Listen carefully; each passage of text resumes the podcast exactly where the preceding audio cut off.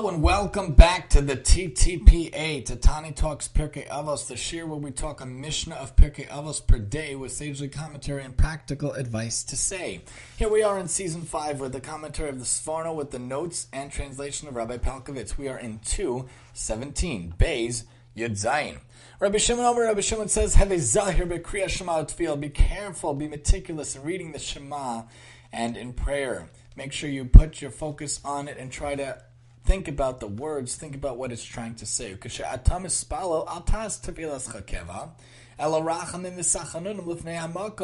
Don't make it into a set prayer, don't make it into a set routine, but rather beg for compassion and supplication before the omnipresent, as it is said, Shenemar,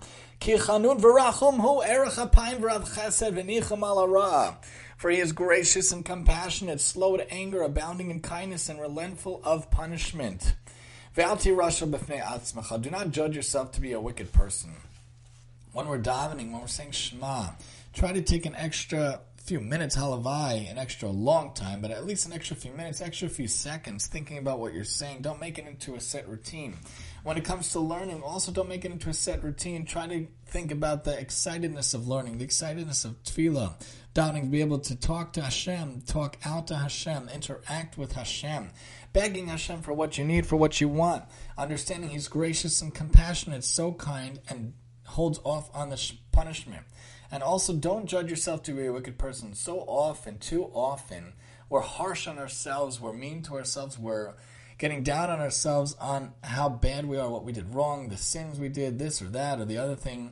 What about all the good things we do? We think about all the sins, all the mess ups, all the bad, but not about the good. We got to think about the good more than the bad. Look at yourself as a good person with some bad marks instead of thinking about yourself as a bad person with some good marks.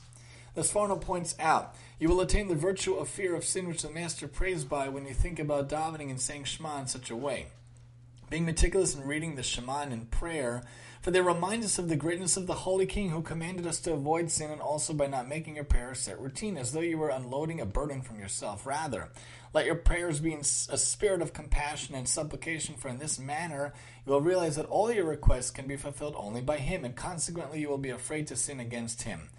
Do not judge yourself to be a wicked person. Do not judge yourself to be a wicked person, as did Elisha Acher, who refused to repent because he thought he was beyond redemption. Rather, if you do sin, you should realize that rectification is possible and repent in a state of remorse over the evil you have committed. The notes point out Rabbi Shimon was praised by his masters, being a man who truly feared sin, for he was ever mindful of the Almighty, who had cautioned mankind to reject evil. To reach this level of godly awareness, one must use the tools of prayer. This includes accepting upon oneself the yoke of heaven through the careful reading of Shema, refining the nature of one's prayers through proper kavana, intent. Only in this manner will a person deter himself from committing sin. However, in view of mankind's frailties, a person may, in spite of all his good intentions, stumble in sin. When this occurs, he must not despair, feel that all is and feel that all is lost. For true is always possible. The very worst thing a person can do is consider himself a rasha, a wicked person. This manner, the Sforno masterfully links three seemingly disparate statements into a unified whole.